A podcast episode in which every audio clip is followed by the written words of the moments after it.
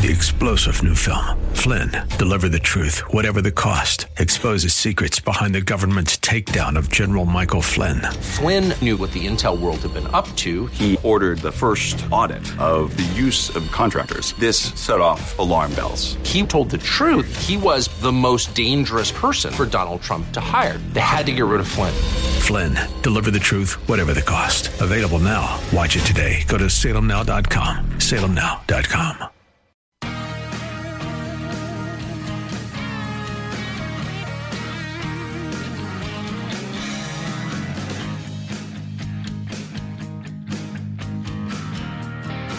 Welcome back in. Thank you for listening. Uh, you ready? Are you ready? Jeff, are you ready? Are you ready for our next guest? Daniel Digger! He is the Bob Frantz. Bob, welcome back to the Bruce Hooley Show. How are you this Thanksgiving Eve, sir? Well, if that question is referring to the mountain of mashed potatoes and gravy that are going to be on my plate tomorrow, yes, I can dig that very much so. Yes, sir. Awesome. With a giant spoon, maybe even a shovel. Uh, Cannot wait for, for tomorrow. Uh, so, Uh, and I'm well, thank you. Happy Thanksgiving to you, to, to you too, Jack. yeah, happy Thanksgiving to you. And uh, so you're a traditionalist: turkey, mashed potatoes, gravy, uh, sweet potatoes, the whole nine yards. You know the bizarre part about it? I don't even like turkey. I like turkey lunch meat, like on sandwiches. Yeah. When it comes to turkey, like you know, for the Thanksgiving feast, growing up, and this is probably why my whole family did not like turkey. My mother and father, we always had a great big ham that she would make and slow roast in the uh in the you know uh, not a slow cooker, it was a big giant roaster, I guess. Yep. But we always had this huge ham, and she would baste it and have pine pineapple rings all over it that it would cook in. And we loved our ham. We had it for both Thanksgiving, Thanksgiving and Christmas. And as I've gotten older and gotten into my own family, and my wife does the traditional turkey thing, I've just had to be like, nah. I mean, I'll eat it. It's all right, but it's not like something where I need days days worth of uh, leftover turkey stuff. You know what I mean? I'm I'm I'm still more of a the traditionalist in me says, make me a big old giant ham, and then I'm a happy guy. I, I- you know, I, I, like ham too, but I am uh, I'm not as discriminate in my food choices as I am in my political choices. I eat a lot. Whatever's there. I eat it. Well, I grew up a wrestler. much discriminated. Yeah. I, I grew up a wrestler, man. We did th- this time of year was like, oh, I get, a little bit of mashed potatoes, a little bit of stuffing. Anyway, hey, let's get into the meat of the conversation, pun intended. I Uh, like what you did there. thank you. Uh, where do you want to start? I kind of want to talk about Israel. I'm going to talk with Dr. Glenn uh, Dewar on Tuesday about the recent election in Argentina and then the hostage release in Gaza. Uh, but there's there's a ceasefire. Uh, how do you view all this, Bob? Well, I think it's a disastrous deal, quite frankly, for Israel, only because it's going to lead to more Hamas attacks and more hostages being taken. Look, the reality is, first of all, it's not a ceasefire. They're calling it a pause, but it's four days long. Do you know how much relief that gives Hamas? Uh, to pick up the pieces and reform. They are on the run. They they found in the Al Shifa hospital, as you know, all of those munitions, all of that weaponry and so forth. It's a hospital that they hide all of their stuff in, just like they do schools. That was exposed. Tunnels have been exposed. Other tunnels have been blown up on top and burying these these these savages in tombs underneath, which is a, which is a glorious thing.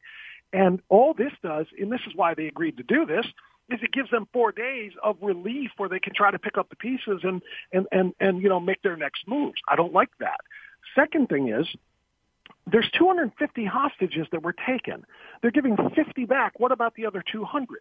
And they're giving 50 back only for uh, six times the amount of of Palestinian Arabs who are being held in Israeli jails. And here's the reality. I just talked to Clare Lopez today. I talked to um, I talked to uh, um, uh, Robert Spencer on the Sebastian Gorka show that I did. You guys said Kerry Gorka on that answer? We Yes. have it up here on our answer in Cleveland. Okay.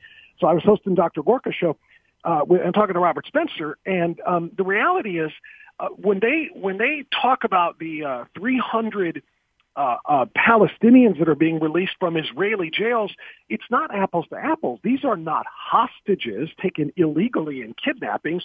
These are prisoners who were who were uh, tried and convicted in Israel of crimes, including attempted murder, terrorism, building explosives, and so forth. And then they're saying they're women and children. Trying to again play Hmm. the propaganda game and make it appear as though Israel is holding Palestinian women and children as hostages.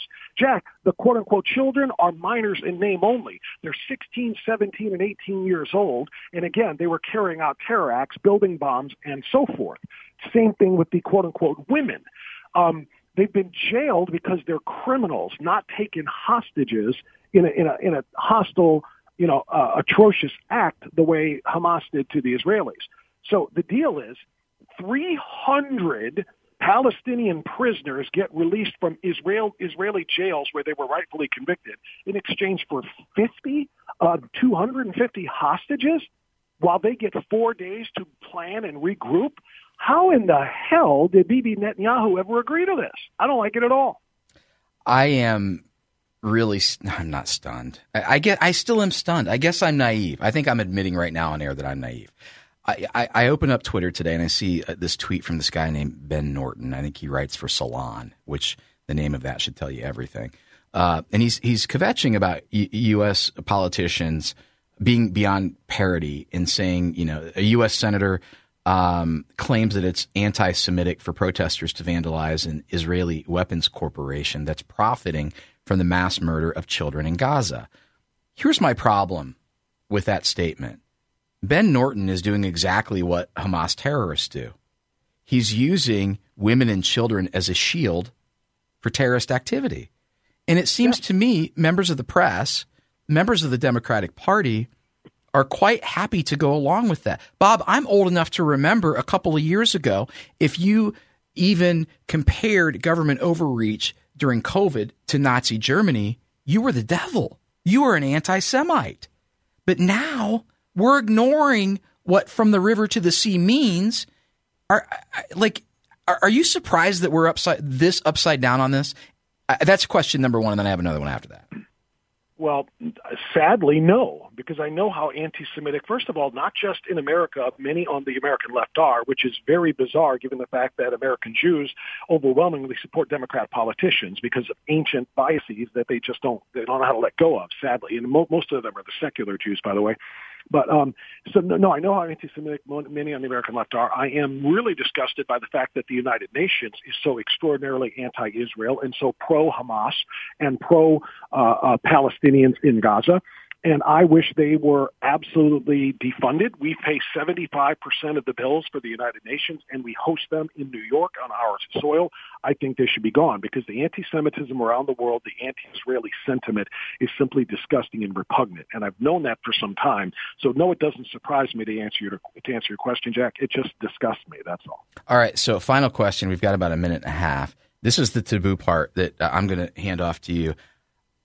I just talked to somebody who believes that we should worry about our own business, and that includes funding for Israel. As I see what's going on there, and the fact that the United States is giving essentially in a backdoor way money to Iran, we're we're, we're supporting. Um, uh, I just want blank Russia, and and so we're we're really on all sides of all wars. Do you think that this kind of stuff makes Americans pause, and does it make you pause and go, "I love Israel, they're our partners, but maybe we should." We we should pump the brakes on funding.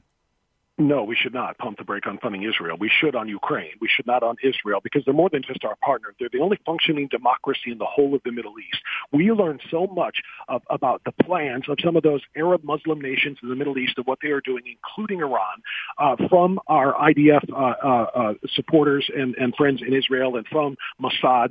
We have to support them, and not to mention, quite simply, if we do not support them, they will not have enough support to exist and I am not a fan of genocide. What the Palestinian and and, uh, and the Iran proxies and Hezbollah and Hamas and Palestinian uh, uh, jihad, what they are doing is literally genocide. They want to drive the Jews into the Mediterranean Sea and take their land and call it Palestine. No, I do not think we should stand by and let that happen. Thank you for answering that. Uh, Ten seconds. Browns or Broncos, or you don't care. I don't care. I I, I, I want to care. I really do. But I'm seven and three, man. Stand on this, Jack. That's yeah. all I can do. Seven and three is a great thing. It's wonderful, and if I was enjoying it, but I can't enjoy woke NFL anymore. At least not right now. Sixty-two percent of the time in seasons past, I think there have been thirteen seasons they've been seven and three. They've gone to the playoffs, and they just acquired Joe Flacco. So it, who knows? Hey, Bob. Thanks for joining us today, man. Uh, you and your family you have it. a blessed Thanksgiving. Okay. Same to you and everyone in Columbus. Thanks, Jack. Thank you. And thank you for listening. Um, hey, up next, uh, Jeff is going to weigh in, give his give us his brilliant analysis on the Buckeyes and Browns, and uh, we're going to say our farewells before Thanksgiving. Stay tuned.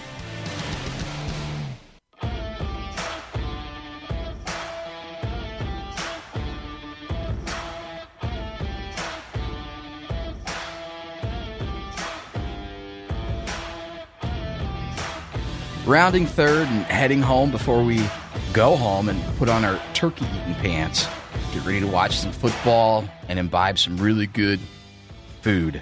So uh, I do want to continue to give audience to the opposition to Rush Limbaugh's rendition of what the first Thanksgiving was. Now, he talks about how it was capitalism that saved the day when the pilgrims threw off collectivism and that Bradford, the governor, gave each family a plot of land to use as they saw fit.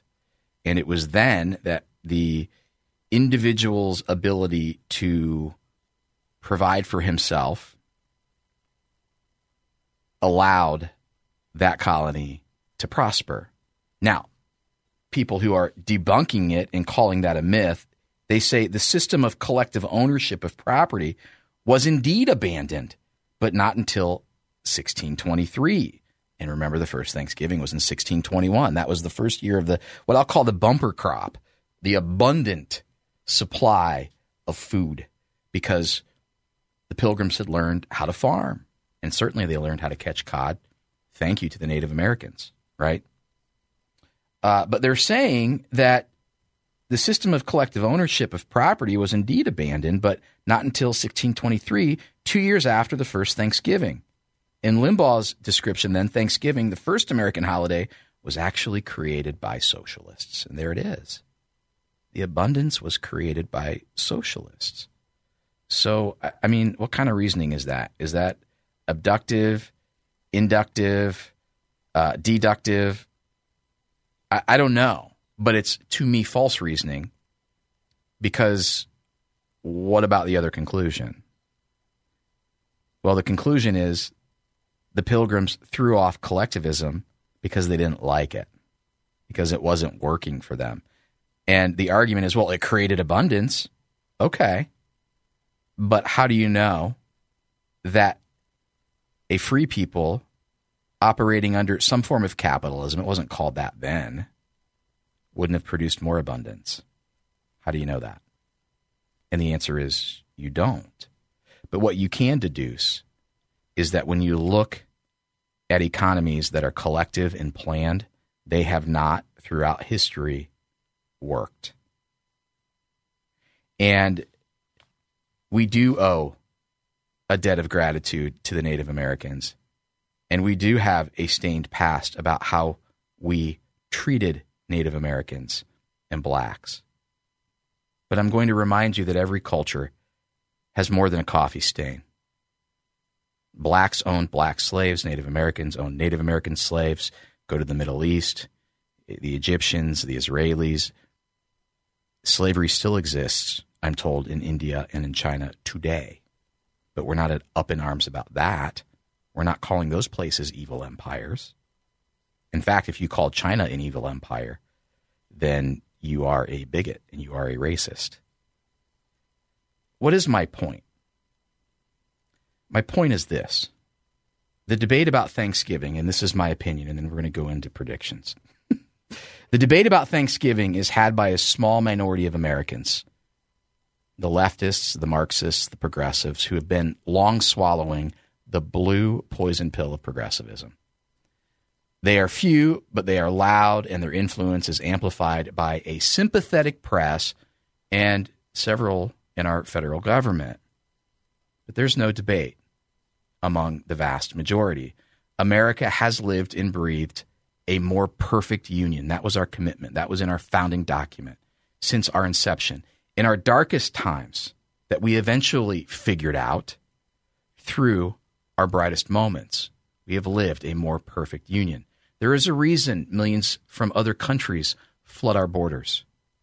There is a reason other world powers chip away at our exceptionalism. It's because we are exceptional. And we stand in the way of those who want a world run by a few who aren't well intended, but who seek nefariousness for their own power and privilege, often doing it under the cloak of collectivism and communism. Our form of democracy, a constitutional representative republic, is the worst form of government except for all those other forms that have been tried from time to time. And we are exceptional because God, the Creator, endowed our founders, and we have, as a country, accepted His grace and favor in those foundations and learned from the moments we fell short, compelling ourselves with God's grace and wisdom to become better. America is still a city on a hill. Thanksgiving is the time to celebrate that, but more, the bountiful favor of our God who has blessed us so incredibly richly, so much so that the entire planet has been blessed by America's exceptionalism as an expression of God's good, goodness. And for that, I am thankful. Jeff Murtaugh, the Buckeyes go to that stinky place up north. How do you see Saturday shaking out? Oh man, it's uh, it should be a really good game. I've been looking at a lot of stuff, and man, that the two teams are really similar. They very similar statistically, points per game, yards per game. Um, the defenses are both very good, kind of in different ways. Ohio State just stifling. Michigan gives up a lot of yards, but they force a lot of turnovers. Uh, I think two of the keys are going to be if Ohio State can can hold on to the ball and not turn the ball over. That's that's going to be one mm-hmm. because mm-hmm. right now Ohio State's turnover margin is plus one for the whole season. They have forced one more turnover than they've allowed, and Michigan is plus twelve. So that's going to be a big key. And then the other thing to look at is is third and fourth down efficiency. Ohio State is forty six percent on third down 52% on fourth down. Michigan is 53% on third down, 73% on fourth down. So those those are going to be key key points and then the kicking game is you know, if we're looking at a tight game, the kickers I don't know, not a lot of experience. Their guys 9 of 11, uh, both misses from 40 plus. Uh, he's one of two from 50. Ohio State's guy uh, he's missed two. He's uh, 11 of 13, but he has not attempted one from 50. 50 yeah. And both his misses are from 40 plus. So uh, it should be a tight game. If if Ohio State can can hold on to the ball, not turn it over, I think they've got a really really good shot to win the game. Give me a score. Well, again, if if they're not turning the ball over, I think Ohio State wins pretty handily. Honestly, I think they could win maybe 34 20. But if they're turning that ball over, it's going to get a lot more dicey. We got a minute here. I'm going 37 17 Buckeyes. You're going 34 20. Browns, Broncos, 30 seconds. Yeah, it's going to be a lot like last week. You know, two good defenses, tough place to play, coming off the big win. You know, Holiday. It's probably going to be another low scoring grinder. I, th- I think I like Denver 17 13. I've got the Broncos 24 14. Jeff Murtaugh, have a happy Thanksgiving, brother. And uh, you thank you. Thank you. Go Bucks. Go Browns. Go God. And uh, go have some turkey. Watch some football. Spend some time with your family. Hug your kids. And uh, get back here Monday at 11. God bless you. Three star general Michael J. Flynn, head of the Pentagon Intelligence Agency, knew all the government's dirty secrets. He was one of the most respected generals in the military. Flynn knew what the intel world had been up to, he understood its funding. He ordered the first audit of the use of contractors. This set off alarm bells. The explosive new documentary, Flynn, Deliver the Truth, Whatever the Cost, uncovers the facts behind this scandal. Flynn told the truth. He was the most dangerous person for Donald Trump to hire. I find out the worst enemy that I'm going to face in my life is right here in America. They took my assessment and they wanted me to change it. And I was like, I'm not changing it. They had to get rid of Flynn.